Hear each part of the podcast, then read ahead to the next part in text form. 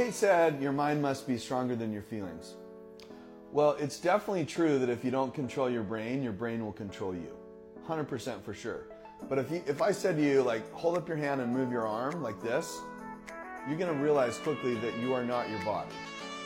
You're also going to realize you're not your brain because if I say, like, take your finger and point to, like, close your eyes and take your finger and point to where you are, it's probably going to be somewhere in the center.